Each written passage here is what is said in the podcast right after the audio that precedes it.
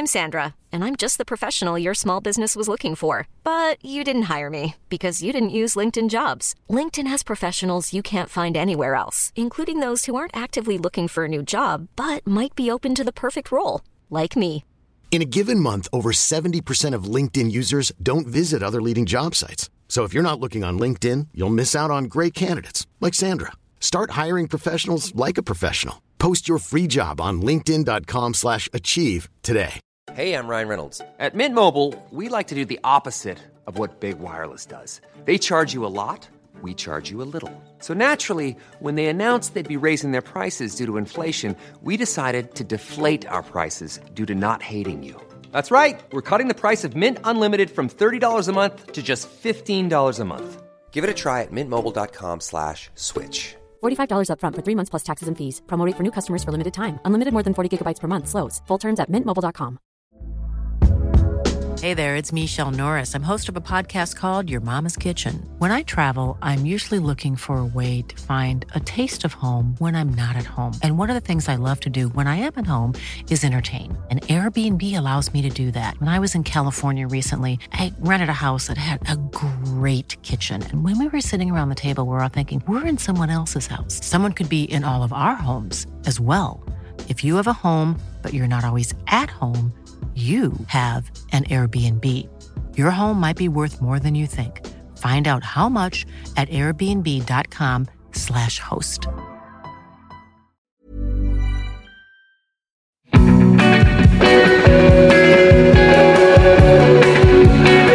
It's just really good to be like back doing stuff, to be honest, like for so long. So yeah. And also like I always end up like I think Kev feels the same, but like, well, you make a record and then you like don't really know what it is, and then you talk about it, and it's like, oh shit, that, that's what it is. You start to figure it out a wee bit. Yeah, like honestly, that's it's a weird thing to say, and like obviously you have ideas of what's going on, but like it is through the conversations you have often afterwards that you're like, oh right, yeah, that was what was going on there. I suppose because you've been doing the podcast as well, where you sort of unpack the the stories behind all the individual songs. How has that kind of changed your understanding or deepened it in any way of the of the tracks that you've spoken about there?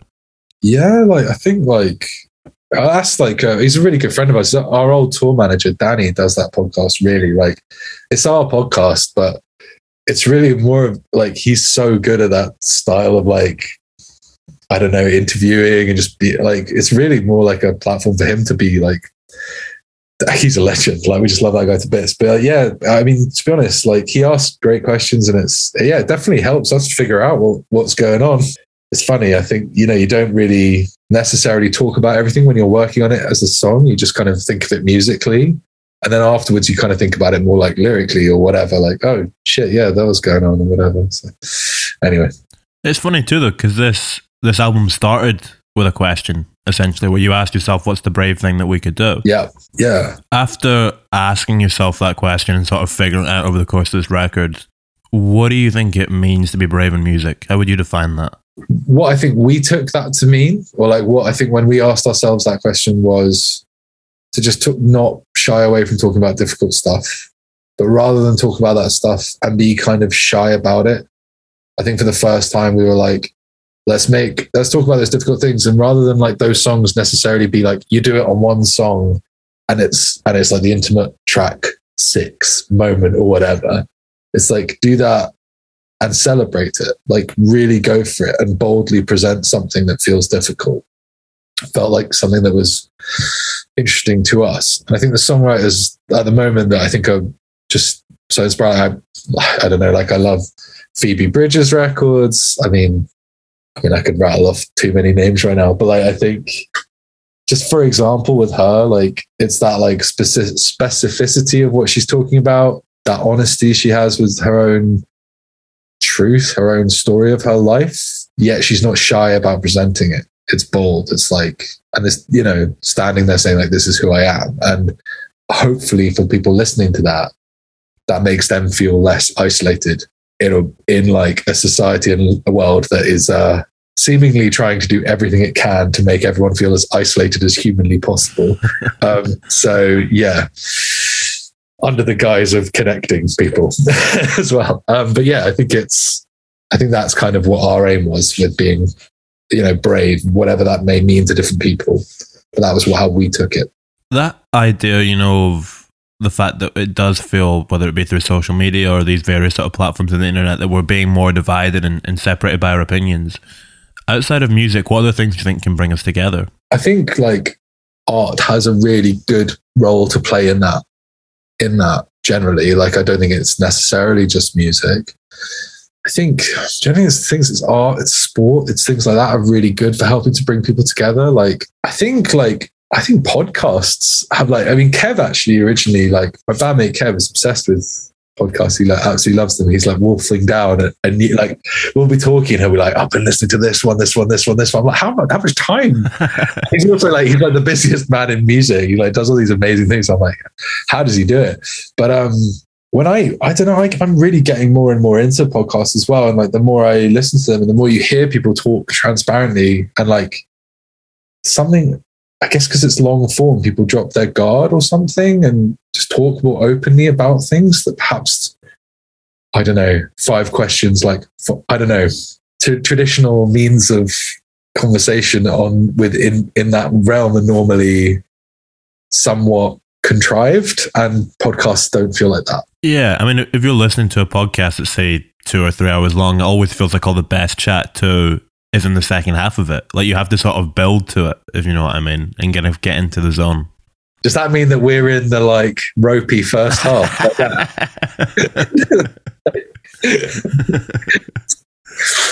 yeah, oh. I know what you mean though. So true. Like I think just like the dream is that like I'm kind of what I was saying earlier. Like the dream is that it's revelatory for for like the people in it as well as the people listening or something. I don't know. Maybe that's ambitious, but like that's kind of I think that can happen. I've listened to stuff that's been yeah, mind blowing. It's interesting to think about in the, the context of making an album tour, though. You know what I was saying, what was in there about how once they sort of get into it, you can unlock something a bit deeper, and people let their guard down. Yeah, is there quite a big difference between the first half of making an album and the second half? Each sort of half of that process. Yeah, definitely. I think I think like as you get deeper into any like artistic pursuit, it gets harder and harder. I think to like finish things and there's like the sort of dream phase of making a record, which is like the first couple weeks. Then the middle phase is just hard work, and then the ending, which is like suddenly these things start coming to life and feeling like holy shit, this is what people are actually going to get to listen to, and that's pretty magical. So it's kind of like this really uh, naive, magical moment, followed by this intensely like you're really confronting your um, skills, but also your inability to do things, and it's like really pushing yourself to like deliver something. And then at the end, it's kind of magical as well. But I'd say like relational relationship wise as well with, within the band and with the, with you and the producer, like the depth you're going into by the end of a record is it's definitely similar to a podcast or similar to probably when you're listening to a record, the kind of depth that you go into on like a track 10 versus like a track one, which sort of opens the door. And a track 10 is sort of like, not like I think of it, like you're summing up the record, but like to some extent, it's a weird, you kind of want it to be something along those lines, something that encapsulates a feeling from an album. The other interesting thing is that there are a lot of famous albums or famous songs that have the word blue in it. It's very much a word that has a lot of musical connotations, whether it be Joni Mitchell, Bob Dylan, Miles Davis. Yeah. When yeah. I say the word blue to you, what does that sort of conjure up musically for you? What does that bring to mind in terms of feeling or what you think the music would sound like? It bring it brings to mind all of that stuff. Weird, like weirdly to me, I think that was like that's something actually I've been like thinking about a lot since making. wish I thought about it more while making it, but it was like how many songs reference it. You're right. I was like, like tangled up in blue and like blue, Joni Mitchell. Like there's so many like relationships, kind of blue, like Miles Davis. Like there's so many relationships people have with this color.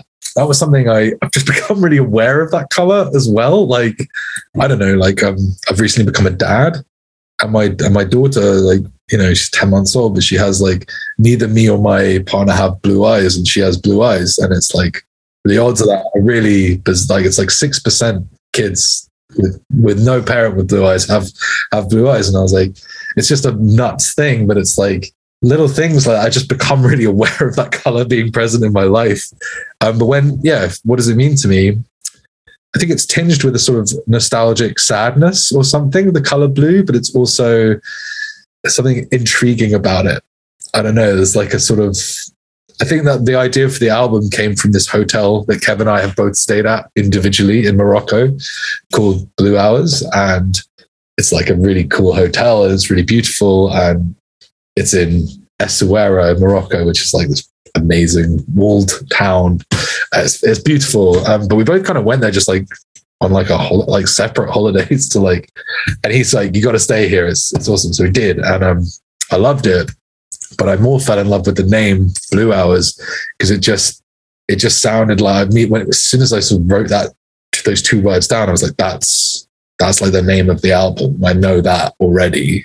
And then I was like, right, okay, why? Like, it's like, it was the same with Red Earth and Pouring Rain. It was like, it's called that. Like, now you've got to figure out, like, why, why does that matter to you? What, what is it about that phrase that's setting you off? Um, and then it was like, I kind of sort of almost saw Blue Hours as like a, a headspace that I get into when I'm working on songs. It's quite a solitary, introspective headspace where I explore stuff that I find really difficult because that's kind of what I'm drawn to when I'm drawn to writing.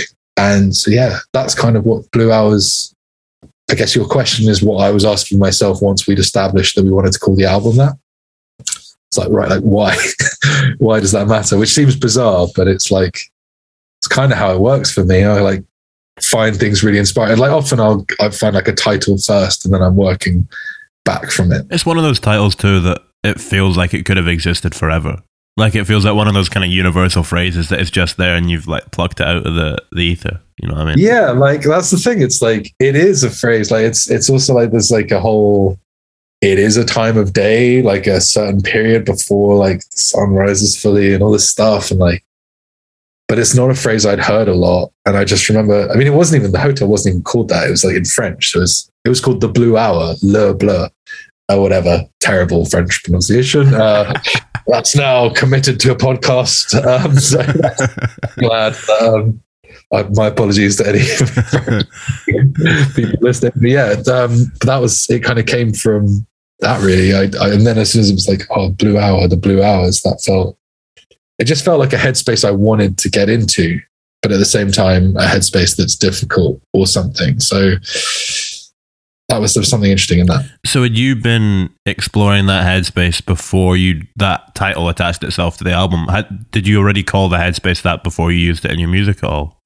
Um, no, no, like not really. I just, I think I, I think it was more like after staying there, I just, I, I just remember like I was on the bus at the end of our last tour, so like February 21 no 20 i can't remember now. God the years. Um 20 probably? I can't remember. Um but yeah it was the last tour we did before like lockdowns hit and stuff. And i remember saying to kev like i'm thinking blue hours like as a title. And and i i already kind of knew that it was i was always drawn to writing songs like late at night. I don't know why. I think it's like a, a habit from being always living in flats with people. And being too self-conscious to write a song and anyone hear you. So it'd always be late at night when no one, where hopefully I could just play quietly and no one would hear me. Sneaking me. around. Yeah, sneaking around. like, you know, arguably that's the most annoying time you could possibly play music if you have flatmates. But for me, that was when I wanted to do it.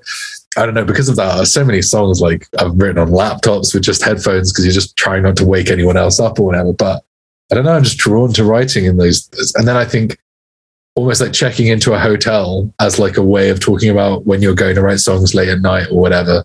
Something about that just felt interesting to me. Um, and Kev too. Like I remember telling him that, and he was just like, "I'm in." Like, "Fuck yeah, Blue Hour sounds great. Like, let's go for it." And I think because he'd stayed at that hotel, like I think he could bring his own like vision of what that record meant, what this record could mean to him.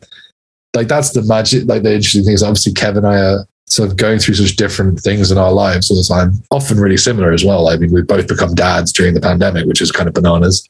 He brings a whole wealth of different influences and different inspirations to every album we make, and as and I do too. And and that's kind of where the magic is, I think, between our kind of collaborative efforts. How how's fatherhood impacted your music, or the way that you sort of view music, and the way that it sits in your brain and in the context of your life? Um, I feel like musically, the main way it's impacted me so far is that I have like all like kid classic songs like Head, Shoulders, Knees and Toes is like on constant rotation in my brain. Great melodies. yeah, I mean, these are hits. I'm telling you. Like, um, honestly, it's it's been amazing. Like, it's a constant source of inspiration, and just she's I, I, I don't know. Being a dad has been incredible. Like, genuinely amazing.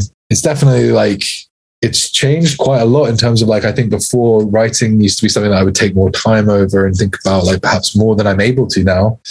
But I think that's kind of a good thing. Like I think actually I was probably guilty of spending too long on this stuff and actually like it's I think having a kid just adds focus to your life in a way that only having a kid can adds focus responsibility and exhaustion and joy and love in all of that stuff in ways that you could never predict and it's incredible like it's it's changed it's changed everything and nothing simultaneously and it's mad but yeah I always think it's it's one of these crazy things. I guess you're sort of at the beginning of it. Did you say ten months?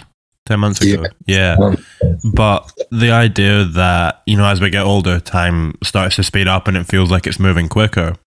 Yeah. So for you, it moves at an incredible rate, but for them, because at the at the beginning of their lives, it's still moving at the sort of slow, stretched out uh, speed. Yeah, yeah, man, it is crazy. Like, it is mad. Like, I don't know. It's I, like we had this thing recently. Oh God, it's, it's mad, but like she's just started crawling and stuff. And you're like, for ages, we're like trying to get her to crawl. And then as soon as she starts crawling, you're like, oh my God, please stop crawling everywhere.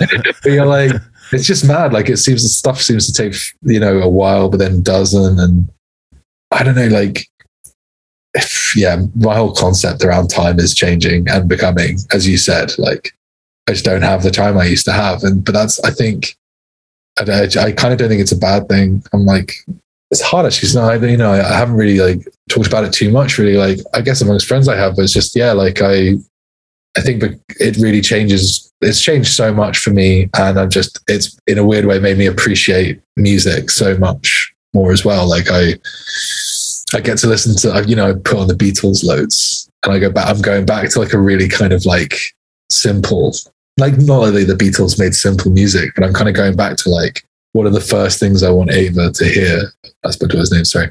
Like, um, what are the first things I want her to hear? It's nice to listen to that music again, like the stuff that perhaps my parents first played me, those sorts of things.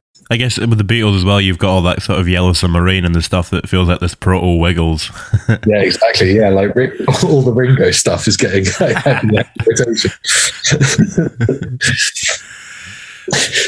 When you when you first introduced this album into the world, you did it with "All That You Are." That was the first single that you brought out, and yet the first song on the album is "New Ways." How do you feel each of those tracks compare as an introduction to this album? Interesting. New Ways was one of the first things I wrote during the pandemic. All That You Are is one of the oldest songs on the it's the oldest song on the record. Like we last toured we last played that song live like 10 years ago when we were playing an Austin to Boston tour. And that was when we were traveling across America in VW camper vans with, it was amazing. It was with like uh, Nathaniel Rateliff, Ben Howard, the Staves. But it was like, it was just so much fun. Like, I don't know, all the people on that. There was like all the bands, and then there was all the people from Communion, like obviously I'm in a band with Kev, but Ben was there too. It was just really fun. Marcus Haney was an incredible filmmaker, made a film of it. What's the film called? The film's called Austin to Boston. And, and it's I think it's I think it's on Amazon now. I'm not sure. I remember someone saying that they've like recently re-put it up somewhere. But it's it was so much fun. And that was our like introduction to touring America, which set the bar perhaps too high um, for how fun that could be. Um, but like, yeah, just that was the first. So that song's been around for a really long time, but we just have never really known what record to put on or how to make it work on an album.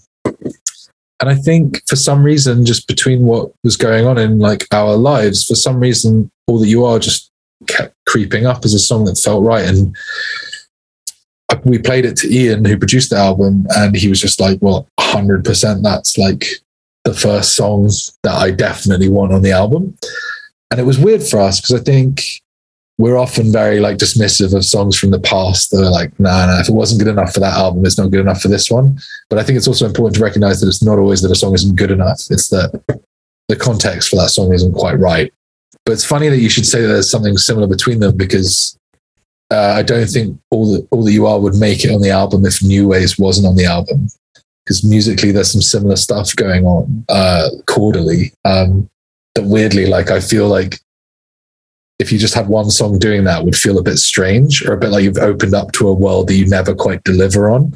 There's something weird. I don't even actually know what it is. Kevin probably know, but it's just to do with how the how the chords are structured. I've written it, but have no idea what I'm doing. But It's it's, like the, if you put a gun in the first act of the movie, you need it to go off in the third act. You know what I mean? it's that principle basically. Yeah, it's exactly that. So yeah, so I think, but New Ways was also like, I guess New Ways was about the like sort of about the pandemic. Really, it was like, fuck, like we're gonna need to really like have a really like new approach to everything. Everything's changing. Like, I kind of like. Like who am I without without all these things that sort of define me? I guess like who am I without live music? Who am I without making records and all that stuff? Difficult questions to answer for musicians who spend their lives like if you're anything like me, perhaps in a state of permanent uh, avoidance of that sort of those sorts of questions, and or like not even necessarily intentionally, you're just on a tour bus traveling around the world all the time, probably not dealing with stuff, and that was a difficult. That song kind of came from that. So I guess it's weird that that song, that first song, is like that whole world, and then all that you are is this really old song, but they're somehow connected for us. So yeah, weird one. That sort of uh, that existential edge, you know, of, of thinking, who am I without live music? Who am I without this touring and this and it's defined my life for the last ten years? Where do you see that most on this album? Where do you feel like you're exploring that most, or where do you see it creeping into the edges of the feeling of it? Perhaps. I think like the shadows and spiders side of things definitely like is exploring that kind of like dealing with perhaps your own mental health, but also the mental health of those closest to you. And the sort of impact of really caring for someone who's really struggling with their mental health, and then also personally just struggling with your own mental health. Uh, I think that felt like an important realization for me to talk about that quite explicitly, um, which I hadn't really done before. Um, I think I've always been more of a like, it's the thing they say with writing, it's like show, don't tell, or something. It's like the idea with writing stuff. And I'm a big believer in that. But I think there's also like, for me, it was a little bit like, perhaps on this record, it was a little bit more like actually just saying that, you know, the chorus of Shadows, for example, just felt like I found, I found it quite empowering to say something difficult and hopefully in the context of performing live, be able to like add catharsis to it or something. Or like performing live would give it a sense of catharsis that perhaps on its own it feels quite bleak. Or to talk about things that are just difficult, but bravely, I guess, again, going back to that first thing. But yeah, I think I think I guess going back to the other theory of like the second half of podcasts when things really get more deep. I think it is kind of true. Like I think when you once you get all that you are, I think after that it sort of morphs into a slightly different record that's a bit more don't know, somber and reflective maybe. In the beginning was a bit more like high energy um, or something. Yeah. How did uh, Sally's string arrangements that you brought in on that one contribute to that atmosphere? Do you think? She's just, like, she's just like it. It was insane working with her. Um, she's just incredible. Like she adds like an air of serious musical legitimacy to songs that perhaps don't have it without her. But she's incredible. Like um, Ian, who produced our album, knows her really well. They worked on stuff for years, so it was a really amazing moment for us to hear her arrangements. And she came in, and as a quartet, they do it and they just perform it, and it's pretty much like a couple takes as a quartet, and they smash it out and it's just the best thing. It's the best day of recording I've ever had. Is just sitting there while this quartet play the most beautiful string arrangements ever, perfectly every single time, and it's really just a question of Ian like changing the levels on one or two of the microphones that are out, but their performance is like perfect. And for us, for me, you know, just getting me to do an acoustic guitar take takes about like, you know, three days. so like to see them doing like, oh, it was just, it was really beautiful. Um, and yeah, she's just, she adds a whole, I don't know, really like, she really got inside what all the songs with strings on it wanted. Um, And like I had some sort of really dodgy string arrangements from Logic that I'd sent. And I was like, please don't judge me. But she was also just kind of like, I get what you're trying to do. And she just took it all to like a level that was so far beyond what either Kev or I could have imagined. So yeah, she's a legend. That uh, that track Shadows too, you know, it, it was written from the perspective of someone else. Um, yeah, so Shadows is written from the, it's from the perspective of someone who's close to someone struggling with depression, I suppose. Yeah. It's funny, it doesn't in my mind, I'm not sure if there's a specific relationship that I'm, I'm thinking of. The, the more I've thought about it since, the more I've gone like, I was definitely exploring my own personal mental health on songs like Spiders, but then I think Shadows was like a little bit alluding to like growing up. My my mum was quite suffered from depression when I was younger, and I don't think she ever really got it sort of diagnosed or or anything, but she did, and so did my dad actually.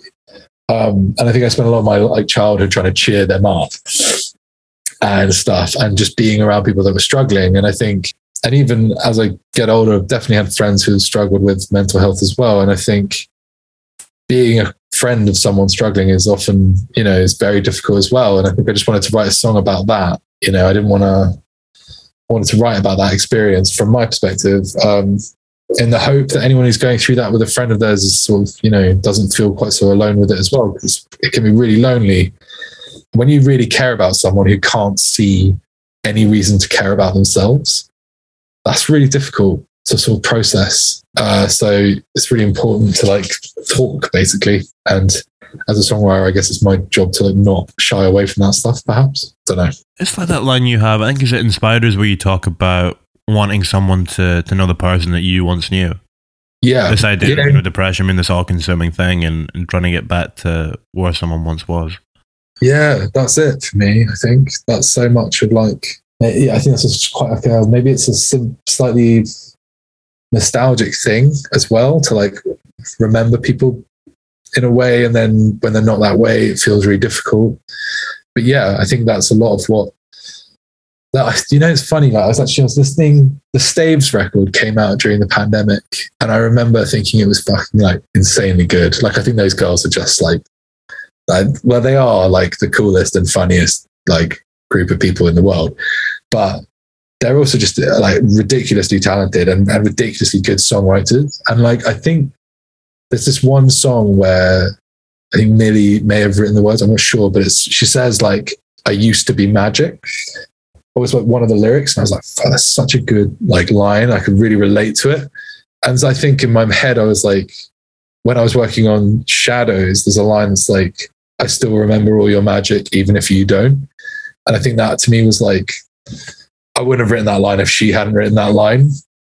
And but it's not like, you know, just like I remember just being really inspired by it and thinking it was so cool. And I, I could relate to the feeling of that lyric so well. And it kind of inspired me to write that lyric. But it's kind of going back to what you're saying that like that person that someone once was clinging on to that. It's such a huge thing as well to try and condense down into a, a three minute song or any piece of art, really, to be honest. Yeah, like I don't know. That's the thing. Like, I, that's the thing. Perhaps why I find it like podcasts and things help you realize what you're even trying to do is because it's such a mess of emotions and feelings when you're writing it that you're trying to distill it into something considered. But it's like, even when you do that, it's like, it's still, you're not really fully sure until you kind of talk about it. And then you like have to look at it in different ways and stuff. I watched the uh, I watched Melancholia the other day. Have you ever seen that? The film.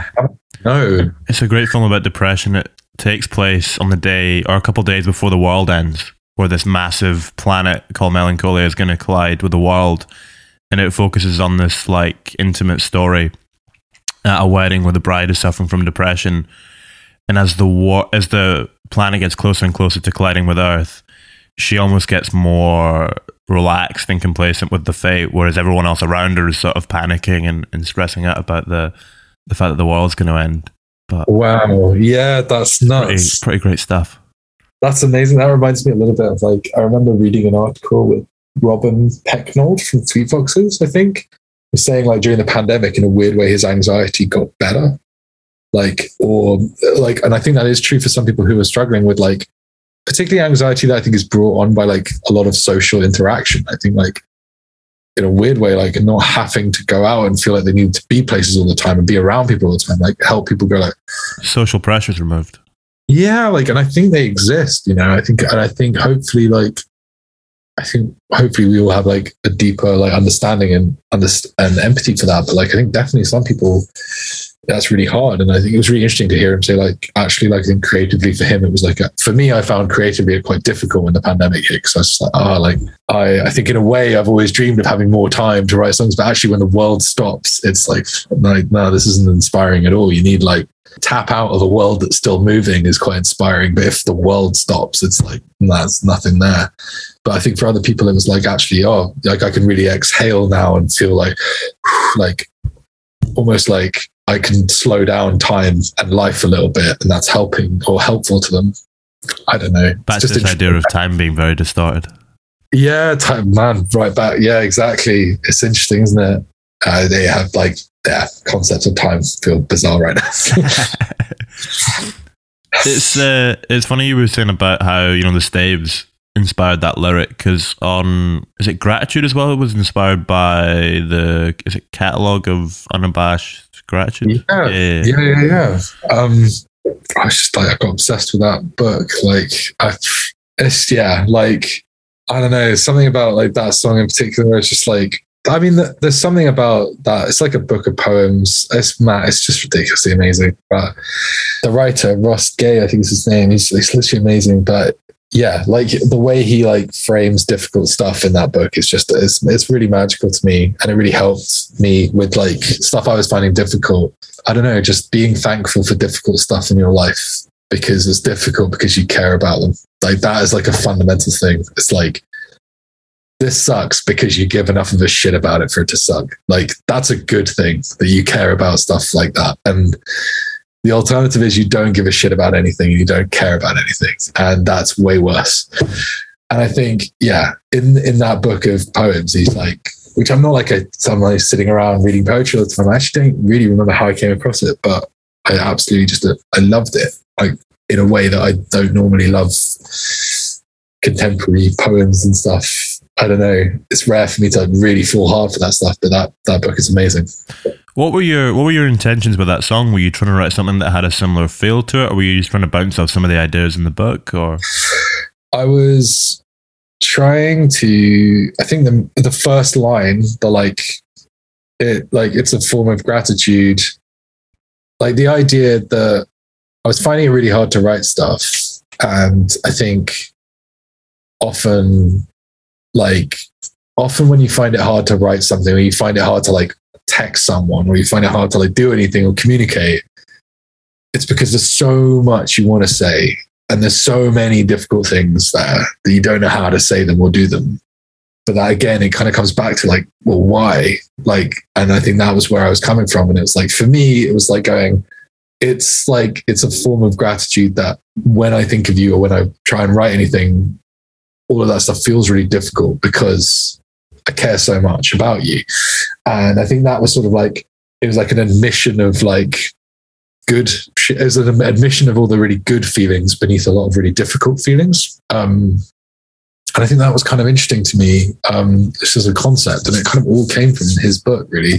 So, yeah, I think from then on, it kind of becomes a story about trying to cling on. We're going back to it, trying to cling on to someone who someone once was, but like going, um, trying to find a memory of someone that stays kind was it's like the lyric from that song I think is the most um I guess the point of the song, but trying to find a memory of someone where they where it made sense before it got difficult and before it got too difficult to like make it work or whatever. Um I think exploring that to me was yeah, that guy's book basically did that. Really made it just kind of opened the door for like a whole like, oh, you these are like perhaps some of the feelings you're experiencing. And that's kind of, I don't know, it's like, I feel like most of the time when I'm working on songs, I feel like I'm in conversation with other things. So, like, whether that's a lyric by the Staves or a poem by this guy or a film I've seen recently, it's like I kind of keep want to, almost like all of these things just give you permission to feel things and understand yourself a bit better. And I think if, um, if I can be part of that conversation and just keep offering other ways of talking about stuff or channels, like to open up for other people as well, that's that's like the dream. Like I don't know if I'm successful in that, but it's like if if there's any chance that I can do that, that's what I'm trying to do. I guess that's kind of all a culture, though, isn't it? It's just people riffing off of each other's influences and ideas and kind of creating something new from a, a different collection of them. Absolutely. That's like it's and that's hundred percent like what I'm doing all the time. Like it's it's but it's nuts, isn't it? Like I kind of didn't really think about the staves thing. And then I heard it and I was like, oh my god, that's totally where I've nicked that sort of idea from has come from that. Like but yeah, bizarre. It's bizarre. It's bizarre how it works. You know, like, I don't know. It's just it's interesting to me. I love all that stuff. We get a name check for Bears Den in that one as well. Gratitude. Yeah, you use the words Bears Den in the song. Yeah. Was, is that the first time you've used the words Bears Den Yeah. in the song? I was trying to think. Yeah. It is, yeah. I've never like it's sort of it, it talks about like a story like that like uh, that's Bearsden is like the town next to where my grandparents lived. Uh, they lived in like in Glasgow. Glasgow. Milngavie is where my grandparents used to live. They used to live in a place called Baldernock, which is like a farm. They they ran a farm basically there, and my mum grew up there, and my uncle still lives there actually. Um, so like Glasgow, like both of my parents are from Glasgow, so I, I'm like, like Scotland, you know, I, I've got a lot of love and a lot of time. Um, so yeah, um, I spent a lot of my childhood in Scotland as well. Like every holiday was just like going up to see my grandparents in various different places in Scotland. So yeah, I, but I think there's these caves in Bearsden basically that my mum used to like take us to when we were really little, and they're like really amazing. But I like, and she always used to like, you know, I remember like chatting to her. She'd always light up, and she talked about them, and I think that song is kind of all about that sort of memory as a kid, and then trying to cling on to those memories when that actual relationship becomes much more difficult down the line. Um, but I think on some fundamental level, it's just like being nostalgic for being a kid um, as well. But yeah, like that is a name check for Bears Den. And I guess like, you know, I didn't really realize it when I was writing, you know, choosing the band name. I was just, I was working in this barn that my uncle let me stay at.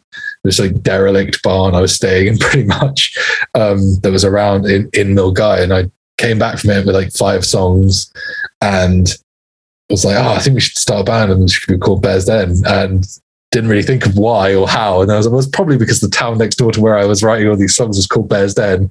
And then like now it's like, um, and then I'm kind of, as I do it for longer, it's like, I don't know, that, that story kind of came back to me as well. And I don't know, very, It almost becomes like in the way that we were talking about riffing off of other artists, you're almost then riffing off yourself and riffing off your own past. Yeah, I think so. I think there's like, I think that's something that's yeah, a bit, a bit of a different one, like a bit of a um, yeah, being self-referential or whatever is a bit of a, a strange thing, but like feels like weird to do that in music for some reason. But like, there's another song on the album that I feel like it's a bit like that. Oh yeah, there's a song we had ages ago called "Stubborn Beast," and it's not like a massive thing, but there's like there's a lyric in the album which like, "What's one more burden on the back of this beast?" And I was like, that's related somehow to that song. I don't know, like, and it just felt. I guess I kind of like that uh, for fans, I suppose as well. I like the idea that the more you invest in like a band or whatever, the more I don't know, you can tap into the sort of. I, I'm obsessed with bands where there's almost like a mythology around them, and like I like that stuff. And the more you invest in the lyrics, the more you invest in stuff, the more you get out of it. I guess. Yeah, it comes back to what we are saying about music bringing people together. It's that idea of community that once you pick up on these little things, then you speak to other people who have picked up on them too, and it's this, this sense of togetherness. That's it, man. That is hundred percent it. And like, and that, yeah, fundamentally, if anything we can do that helps that sort of thing is just, oh, it's the best, most rewarding thing in the world. There was a quote from you I picked up on an interview, but it was like 10 years ago or something. But you spoke about the fact that you felt like Bears Den was a, a live band, Yeah, first and foremost. Is that still the case now, do you think? good, quite good. Yeah, interesting. Like, I think, yes, yes, and I think we've missed it so much. And I think playing live is a massive part of what we do. I think also, like, I think it's a lot of different things. Like, I think I'm learning that now more and more. I think I'm starting to like see the separate parts of the band more clearly, perhaps because of because of the pandemic, like the sort of writing phase, the recording phase, and the touring phase feel like perhaps for so long it's all felt like one thing. But I think it's kind of become more like separate entities. And like I think Kevin and I are both like learning more and more about recording the more we make albums, which is really exciting. Um, and then also on another level, it's like the writing, I feel like I'm going deeper into that, which feels really exciting too. Um, but yeah, fundamentally, I do see us as a live band. And like, we've actually got our first rehearsals on Friday of this week coming up um, for the new album. And I'm like, I can't even imagine actually just being in a room as like a six, like with the sessions and with like the crew and everyone just like actually working through this stuff. I can't imagine it. So like, yeah, I'm just so excited. And to play to a room of people, like, yeah, I haven't even got that far. I'm too excited about just like playing a guitar next to like five other people, let alone to people who are listening. So yeah, buzzing. What was the most cathartic moment you had making this record? When you make albums, like you're not sure which ones are going to work, like which songs are going to work and which ones aren't. And I think with Ian, he was really good at whittling down what's going to work and what's not. At one point, we were only going to do eight songs, and then, but we wanted like we weren't sure whether it was like a mini album or an album. And then all the wrong places was like not going to make it, and then it did, and I'm really glad it did. And I think there's a real catharsis to that moment. There's also like a bridge section which was originally just strings and then like right at the last minute i like wrote some words sung them at home and sent them over to ian and they made it and it was just like i think that was probably the most cathartic moment because i knew it was the last track and it was just this hole in the song for like the whole time and finishing that felt like yeah now this album's done i don't know it's too many there's too many cathartic moments really but that was one of them for me It's been a pleasure again, man. dude thanks so much for having me like yeah always interesting uh, again probably Yeah, lovely chat. Thank you. yeah, I feel like I know stuff I didn't know about the record before. yeah, I really appreciate it.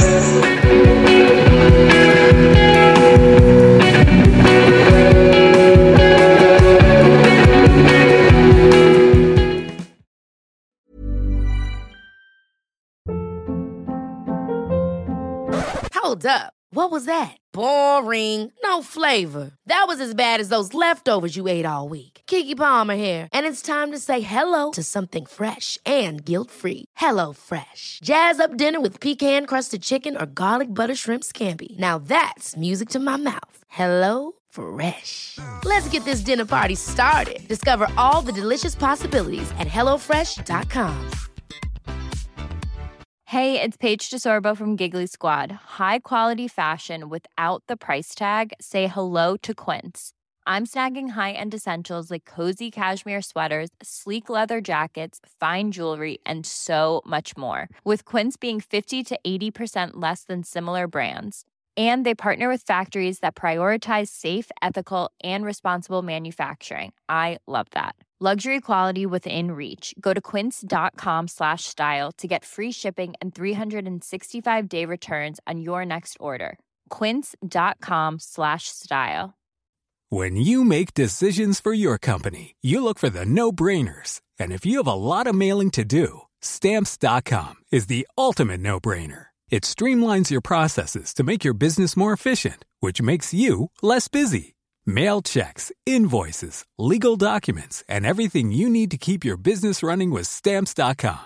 Seamlessly connect with every major marketplace and shopping cart. Schedule package pickups and see your cheapest and fastest shipping options from different carriers with rates up to 89% off USPS and UPS rates. And with the stamps.com mobile app, you can take care of mailing and shipping wherever you are. Make the same no-brainer decision as over 1 million other businesses with stamps.com. Sign up with code program for a 4-week trial plus free postage and a free digital scale. No long-term commitments or contracts.